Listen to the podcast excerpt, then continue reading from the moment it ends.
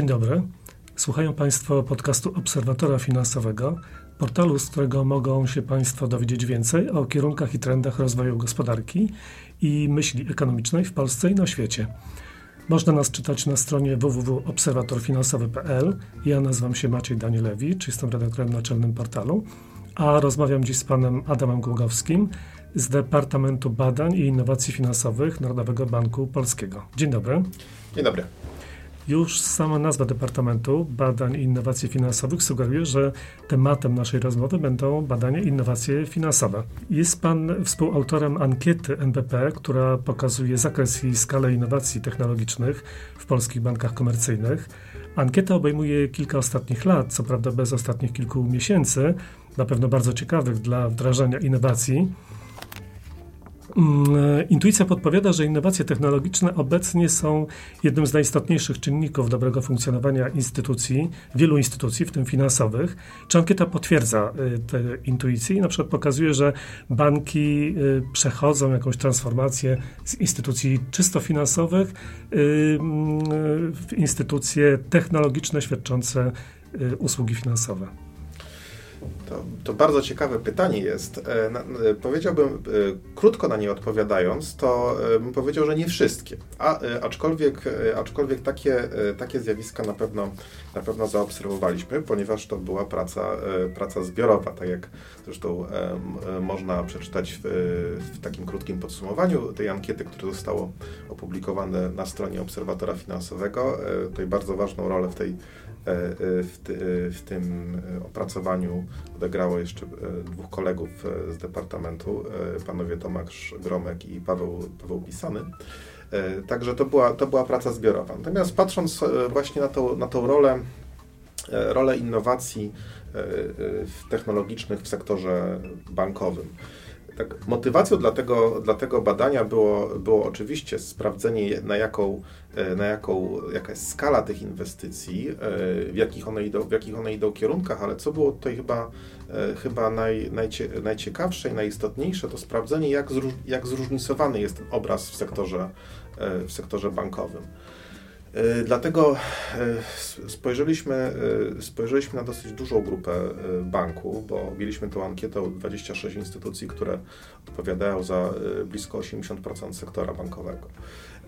I co można, co można powiedzieć jako taki, jako taki główny wniosek, wniosek z tego. Jak to podsumował jeden z, z analityków rynkowych, którzy komentowali, komentowali wyniki tej ankiety, duży może więcej. Czyli jest ta, jest ta przewaga dużych, e, dużych instytucji, e, dużych instytucji e, bankowych, ale to jest, to jest tylko jakby taka pierwsza, pierwsza warstwa. Natomiast jest również część mniejszych, mniejszych banków widzimy, że stara się, stara się y, gonić, dorównywać tym, tym większym instytucjom. Natomiast a propos tego, e, tego, czy banki stają się więcej niż bankami, więcej niż instytucjami finansowymi, e, to na pewno e, na pewno takich, takie, takie rzeczy też, też widzimy, choć może nie pytaliśmy o to, o, to, o to wprost, ale wśród istotnych projektów czy istotnych obszarów innowacji technologicznych jest e, na przykład to, co nazwaliśmy e, usługi e-obywatela, czyli to powiedzmy e, świat, banki jako, jako pewna brama, jako pewna platforma też świadczenia usług, usług publicznych. Badaliście panowie okres ostatnich czterech lat. Czy w tym czasie wydatki na innowacje technologiczne w bankach przyspieszyły, wzrosły? Tak, to był, to był dosyć, to był dosyć zauważalny, zauważalny wzrost. Przez, ten, przez te 4 lata banki w sumie, y, według deklaracji w ankiecie, y, w ankiecie przeznaczyły na innowacje około 5,5 miliarda złotych, natomiast to, te, te, wydatki w skali rocznej wzrosły mniej więcej miliard, miliard 100, miliard 200 złotych E, rocznie w latach 2016-2017 do, do ponad 1,6 miliarda złotych w 2019 roku. Więc widzimy, więc widzimy zauważalny wzrost tych, tych wydatków na, na innowacje technologiczne. Czy za wzrostem wydatków y, poszedł też wzrost y, skali innowacji, czy innowacje dotyczyły głównie usprawnienia procesów y, funkcjonowania instytucji, czy one miały charakter jakiś rewolucyjny? Tutaj taką, taką moją ulubioną etykietką na ten, na ten proces, który zachodzi w sektorze bankowym jest rewolucja z R wziętym w nawias, więc to jest taka i ewolucja, i, rewolu i, i rewolucja. Większość tych, e, większość tych wydatków e, e, banków, tak jak sprawozdały to w tej ankiecie, jest przeznaczana na rzeczy, które nazwałbym pracą u podstaw. To znaczy usprawnienia istniejących, istniejących procesów, ale też rosnącą cyfryzację i automatyzację procesów, procesów w bankach. Więc to jest taka, e, e, taka, bym, powie, taka bym powiedział, trochę może cicha, e, cicha rewolucja, a może nie tak bardzo widoczna dla przeciętnego użytkownika bankowości, jak chociażby rozwój mobilnych aplikacji banków. Ale to jest, to jest proces, który, który tak widzimy, że też jest takim przygotowaniem, przygotowaniem do dalszej, do dalszego rozwoju taką właśnie, taką właśnie pracą, taką właśnie pracą u podstaw, takim e, budowaniem możliwości dalszej cyfryzacji, ale też budowaniem możliwości dostosowania bardziej zaawansowanych technologii, technologii w procesach bankowych. Bo co komu po, e, po tym, e, jeśli mógłby nawet kupić z zewnątrz bardzo ciekawe, zaawansowane narzędzia, narzędzia do analizy preferencji klientów, czy do, czy do budowy jakichś tam e, kierowania przekazów marketingowych. Jeżeli sam, same dane, na których to, to, musiałoby, to musiałoby pracować, nie byłyby dostępne w łatwej do, do obrobienia postaci cyfrowej. Więc widzimy tą, więc widzimy tą, tą taką pracę, pracę u podstaw. I też widzimy, i też widzimy że praktycznie wszystkie kategorie, kategorie bank, banków, których które analizowaliśmy, bo podzieliliśmy sobie e, tą badaną populację na trzy grupy pod względem wielkości. Największe banki o aktywach powyżej 50 miliardów, e, średnie banki o aktywach, e, o aktywach od 17 do 30 miliardów i, i, i, i mniejsze instytucje. Wszystkie kategorie banków, te inwestycje, na cele tych inwestycji patrzą w kategoriach redukcji kosztów, ale z kolei to jest jeden z właśnie z ciekawszych wniosków. To właśnie największe, największe banki najczęściej patrzą też na te wydatki w kategorii budowania przewagi czyli e, poprawy e, tego, co się e, anglicyzmem nazywa client experience, a po polsku, a po polsku może nie używajmy potworka językowego doświadczenie, doświadczenie klienta, ale tej właśnie, tej właśnie przy, przyjazności, przyjazności kana, kanałów interak, interakcji klienta, klienta z, z usługami jak również do, jako źródło zwiększania przychodów. Czy pojawiły się jakieś e, przełomowe rozwiązania? Na przykład ostatnio e, bardzo takim modnym rozwiązaniem jest chmura obliczeniowa. Mm, I e, jedna z największych instytucji finansowych w Polsce tutaj się bardzo zaangażowała w rozwój tego, tego, tego rozwiązania. Jak to wygląda w kontekście badań, które, które panowie przeprowadziliście? Jeżeli chodzi o chmurę obliczeniową, to y, pytaliśmy banki o, y, o, jej, o jej wykorzystanie, o, również też pytaliśmy y, o to, z jakich dostawców korzystają. To może tak chwil, krótki, krótka dygresja, dlaczego takie, dlaczego takie podejście, dlaczego takie pytanie.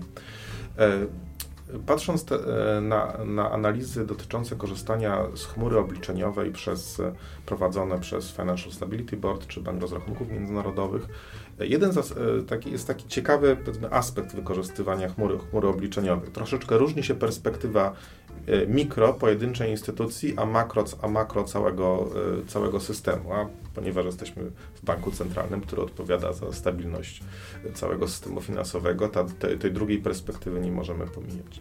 Więc e, korzystanie ze chmury z perspektywy, z perspektywy mikro, t, czyli pojedynczego banku, no to jest e, pozyskanie dostawcy usług informatycznych, który jest zazwyczaj dużą, dużą instytucją, e, może zainwestować więcej e, w standardy bezpieczeństwa niż, niż, pojedynczy, niż pojedynczy bank a więc e, jest to e, poprawa, poprawa bezpieczeństwa.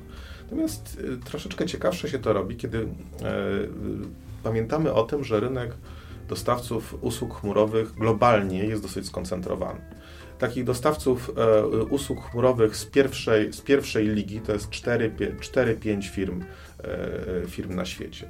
No i teraz e, pojawia się pytanie, jak z perspektywy stabilności całego systemu finansowego analizować sytuację, w której wiele instytucji finansowych korzysta z usług tego samego dostawcy chmurowego. To, co widzimy w tej chwili, to jest dosyć ograniczone wykorzystanie chmury obliczeniowej. E, jedynie 10 e, banków ankietowanych e, wskazało, że korzysta z jakichkolwiek rozwiązań chmurowych.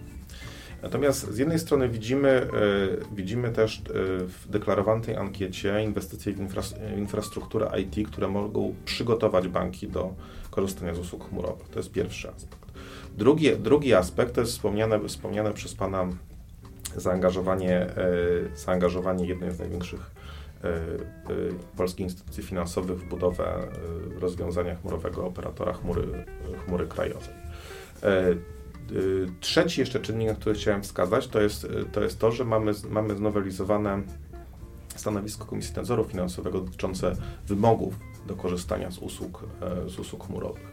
Więc te wszystkie, te wszystkie czynniki myślę, że będą przyczyniać się do, do tego, że będzie rosło to wykorzystanie tych usług chmurowych. Rola operatora chmury krajowej tutaj może, tutaj może być ciekawa, e, ponieważ no, będzie to jakieś rozwiązanie, które będzie wyznaczało pewne, pewne standardy, no i przynajmniej z deklaracji podmiotów, które są w nie zaangażowane, ma być otwarte dla, e, dla, wielu, dla wielu użytkowników.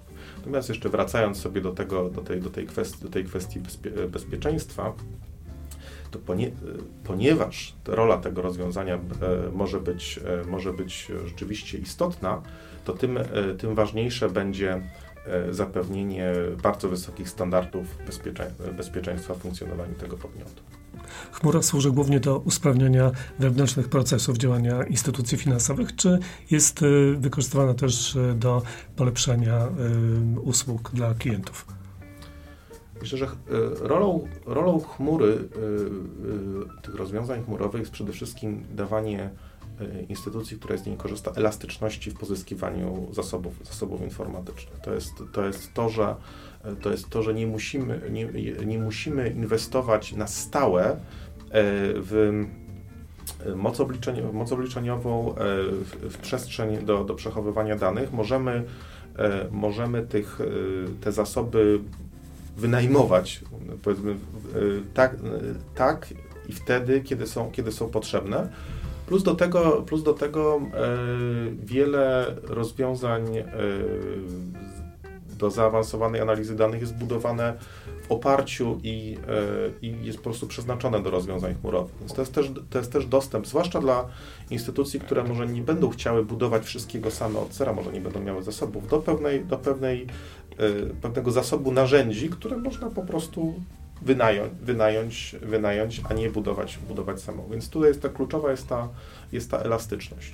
Czyli w większości pewnie są to rozwiązania niewidoczne tak gołym okiem dla klienta banku, ale y, oczywiście mm, pośrednio klient również korzysta. Czy może być tak, że, czy to wynika z ankiety może, że Mm, w przyszłości jednym z y, takich ważniejszych argumentów, na przykład y, przy decyzjach o fuzji instytucji finansowych będzie właśnie ich zaawansowanie technologiczne. Na przykład mniejsze banki, które mają mniejsze środki, będą siłą rzeczy mm, podporządkowywać się tym wielkim instytucjom finansowym. Z tego powodu. Ten, ten aspekt to była jedna z motywacji dla tego, dla tego badania. To znaczy właśnie E, spojrzenie na to zróżnicowanie inwestycji w, w innowacje jako właśnie czynnik e, potencjalnie mogący przyczyniać się do zmian w strukturze systemu, systemu bankowego. Bo to zresztą e, jest, nie, jest, nie jest tajemnicą i to chociażby w raportach stabilności systemu finansowego NBP e, regularnie na to wskazuje, że mamy spore zróżnicowanie zyskowności sektora bankowego. Mamy grupę, mamy grupę naprawdę porządnie, czy, czy nawet bardzo zyskownych banków największych, i mamy banki mniejsze, mniejsze i średnie, które mają, mają tą zyskowność dużo mniejszą, a więc też mają E, a więc też mają mniejsze możliwości e, roz, rozwoju, mniejsze możliwości e, inwestycji. No i to w tym, w, tym naszym, w tym naszym badaniu widać, że przynajmniej część tych mniejszych, średnich banków próbuje gonić w tych inwestycjach banki większe, ale patrząc na tą, na tą jakościową stronę tych, stronę tych odpowiedzi, no to widać, widać, widać zdecydowanie zróżnicowanie. To, że banki największe krótko mówiąc, stać na to, żeby inwestować nie tylko w redukcję kosztów, ale właśnie w zwiększanie przychodów, poprawę jakości obsługi klienta, czyli w swoją zdolność konkurowania na rynku. I tutaj jest, tutaj jest taki, e, i to będzie czynnik, który ma szansę się przyczyniać do dalszej takiej polaryzacji sektora, sektora bankowego. No I teraz dlaczego to jest, dlaczego to jest istotne? Dlatego, że z jednym, z, e, jednym z aspektów ryzyka systemowego, na który patrzymy jako bank centralny, są również kwestie instytucji tak zwanych too big to fail, czyli, e, czyli zbyt dużych, by pozwolić na, na ich upadłość. W związku, e, trudno oczywiście powiedzieć, jaki stopień koncentracji sektora bankowego jest tym optyma, e, optymalnym, najbezpieczniejszym i, i, i, i, tak dalej. Natomiast no, wiadomo, że, e, że wtedy, kiedy mamy instytucje, które które same odpowiadają za bardzo, dużą, e, za bardzo dużą część sektora bankowego, to ich ewentualne problemy mają, e, mają potencjalnie bardzo duży, bardzo duży wpływ. Stąd jako bank, jako bank centralny staramy się patrzeć na e, te czynniki kształtujące również strukturę systemu bankowego z wielu, z wielu stron. No i to, to, badanie też jest jakąś tam cegiełką budującą ten obraz. A czy te największe instytucje finansowe same y, prowadzą badania nad innowacjami i wdrażają, czy na przykład za pomocą akwizycji kupują firmy technologiczne, y, startupy i rozbudowują się w takie duże konglomeraty, y, właśnie instytucje finansowe o charakterze też technologicznym? Tu jest e, Troszeczkę te, tego aspektu do, e, dotknęliśmy, pytając, pytając o to, e, skąd są pozyskiwane te, te innowacje. I tutaj większość, większość tych wydatków banki je przedstawiły jako zakup, zakup usług obcych, czyli no, pozyskiwanie, pozyskiwanie tych, tych rozwiązań od podmiotów zewnętrznych, ale niekoniecznie przez ich, przez ich zakup, czy, zakup czy inwestycje, tylko po prostu współpracą. E, no i teraz, e, i teraz tak, to nie wyklucza oczywiście tego, że e, są w tym obecne również podmioty, które przeszły przez programy inkubacyjne, akceleracyjne. No to wiemy zresztą, że, że, że sporo, sporo banków w Polsce takie, takie, takie programy, programy prowadzi. Nasza intuicja w interpretacji wyników tego badania jest taka, że po prostu, e, nazwijmy to, absolwenci tych programów akceleracyjnych nawiązują współpracę, e, współpracę z, z bankami, właśnie już, ale już są, e, byli zaraportowani jako właśnie tych dostawców usług. Tu jest jeszcze ciekawa, ciekawa, ciekawy aspekt, że taki model e, też e, jakby sugerują czy potwierdzają dwa, dwa inne rynkowe, rynkowe badania dotyczące tego, e, tej, tej, tej współpracy.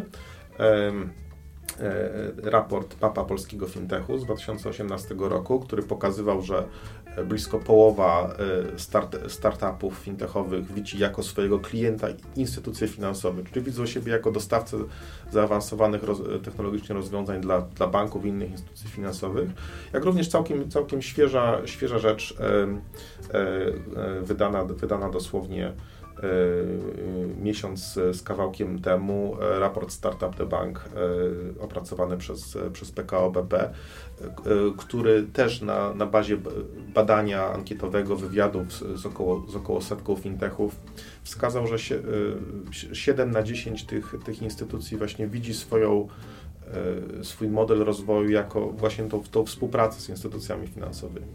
Także relatywnie mało jest może takich, którzy, e, takich podmiotów, które chcą zastąpić tradycyjne instytucje finansowe, ale, spo, ale sporo chce właśnie pomóc im być, być lepszymi, być bardziej zaawansowanymi, przez to, że mają, mają jakieś unikalne kompetencje, ciekawe pomysł, pomysły, pomysły rozwiązania.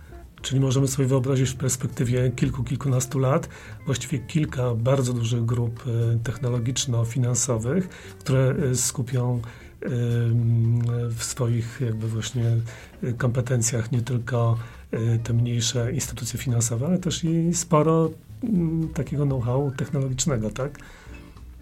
To jest, kilka, kilkanaście lat to jest bardzo, to jest bardzo długi, długi okres w tak szybko, w tak szybko ewolu, ewoluującej branży, więc to jest to jest, i to jest powiedzmy tak, to jest jeden z, to jest jeden z możliwych, z możliwych scenariuszy w takich, w takich badaniach czy rozważaniach właśnie nad przyszłą strukturą sektora finansowego, że, że być może e, banki sta, staną się takimi nie tylko sami, sami będą dostawcami usług finansowych, ale takimi platformami, platformami dystrybucji różnorodnych usług finansowych i niefinansowych. W tym, jak żeśmy do tego, tego dotknęli, to w tym kontekście trudno, e, trudno e, nie wspomnieć o E, że użyję anglicyzmu, słoniach w pokoju, a te słonie nazywają się Google, Facebook, Amazon, ten, e, Tencent i tak dalej, czyli te, czyli te firmy tak zwane, tak zwane big techy. To e, dłuższe, kiedy, kiedy mówimy o dłuższej perspektywie rozwojowej świadczenia usług finansowych, takim pytaniem strukturalnym, które się, które się pojawia, to jest jak daleko sięgają ambicje tych wielkich firm technologicznych, aby wejść w świadczenie, w świadczenie usług finansowych. To jest ciągle pytanie, na które nie ma dobrej, nie ma dobrej odpowiedzi, bo z jednej strony y, widzimy, że one mają na pewno bardzo duże e, kompetencje. Mają ambicje, mają przede wszystkim bardzo duże kompetencje w analizie danych. To tak sobie. I duży zasięg. E, duży zasięg, dużą bazę klientów w innych, w innych usługach. Ja tak, e, tak o tym lubię mówić w ten sposób, że patrzymy sobie na historię, na historię roz, rozwoju gospodarki, to przez bardzo duży czas banki były tymi przedsiębiorstwami, które miały przewagę konkurencyjną w analizie informacji o innych podmiotach gospodar gospodarujących. Utraciły tę przewagę?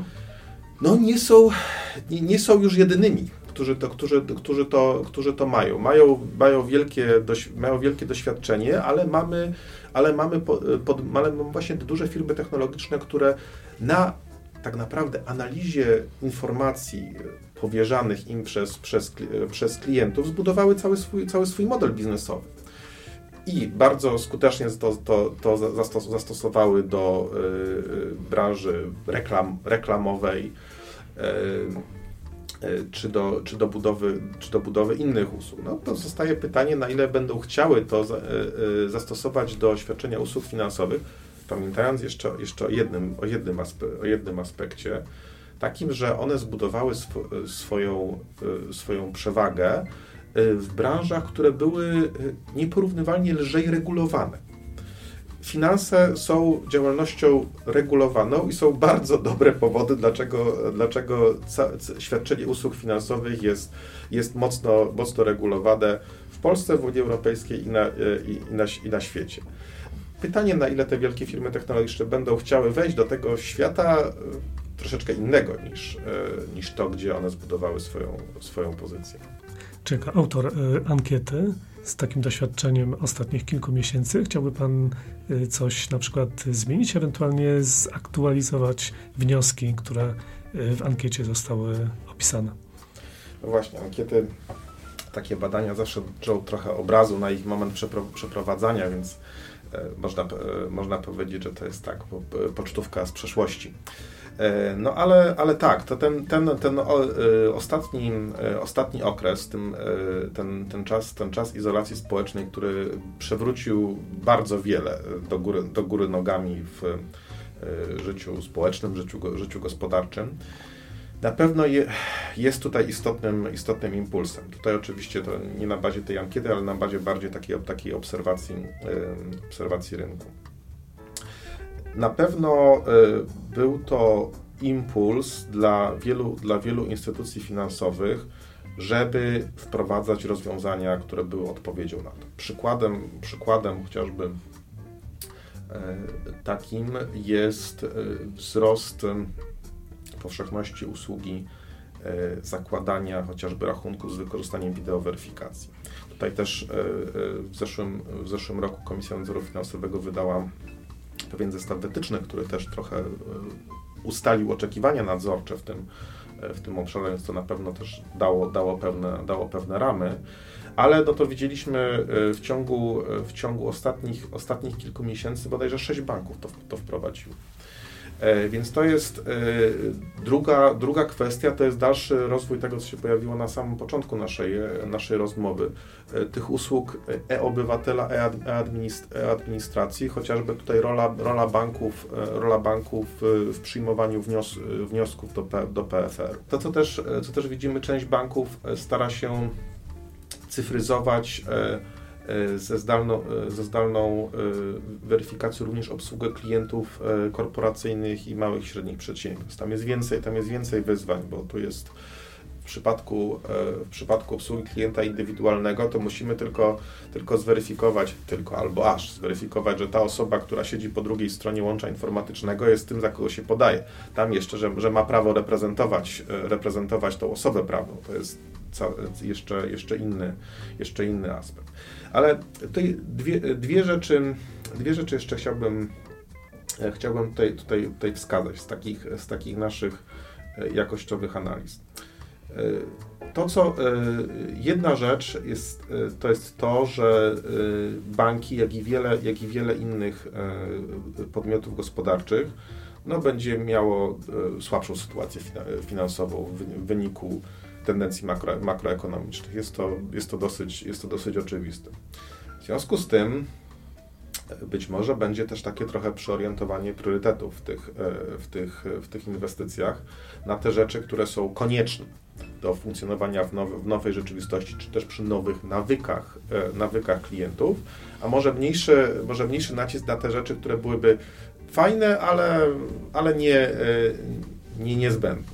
Czy ewentualnie na tak uzyskanie takiej szybkiej przewagi konkurencyjnej? Tak, szybkiej przewagi konkurencyjnej, albo, że, albo wręcz, żeby nie, nie, stracić, nie stracić dystansu, bo, bo na, myślę, że sporo instytucji, instytucji finansowych w tym, w, tym okre, w, tym okresie, w tym okresie y, zadawało sobie pytanie, y, dobrze, jeżeli, jeżeli nasi, y, co my musimy dać już naszym, naszym klientom, żeby, żeby, ich nagle, żeby ich nagle nie stracić, żeby oni zostali naszymi, naszymi klientami w tym, okresie, w tym okresie e, izolacji, jak i zostali klientami na przyszłość.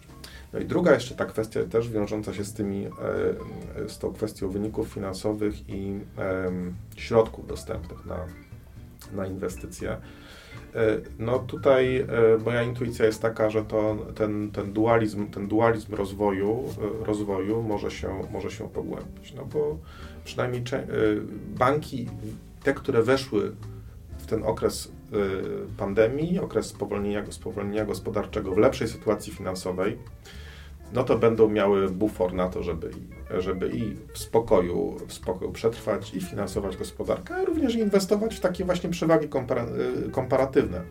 Banki, które weszły w, słabszy, w słabszej sytuacji finansowej, no będą, musiały, będą musiały koncentrować się na tym, co jest, y, co jest, co jest niezbędne. Także tutaj te, te, tendencje, te tendencje mogą się mogą się pogłębiać. To na pewno będzie ciekawy okres. Y, kiedy w takim razie kolejna ankieta? Chyba nie za 4 lata, bo zbyt szybko y, dzieją się różne ciekawe rzeczy. Za 4 lata nie. E, natomiast e, tutaj jeszcze, jeszcze nie było, nie było żadnych, e, żadnych decyzji, ale tak, tak, nie, tak, tak nieformalnie myśleliśmy o przyszłym roku.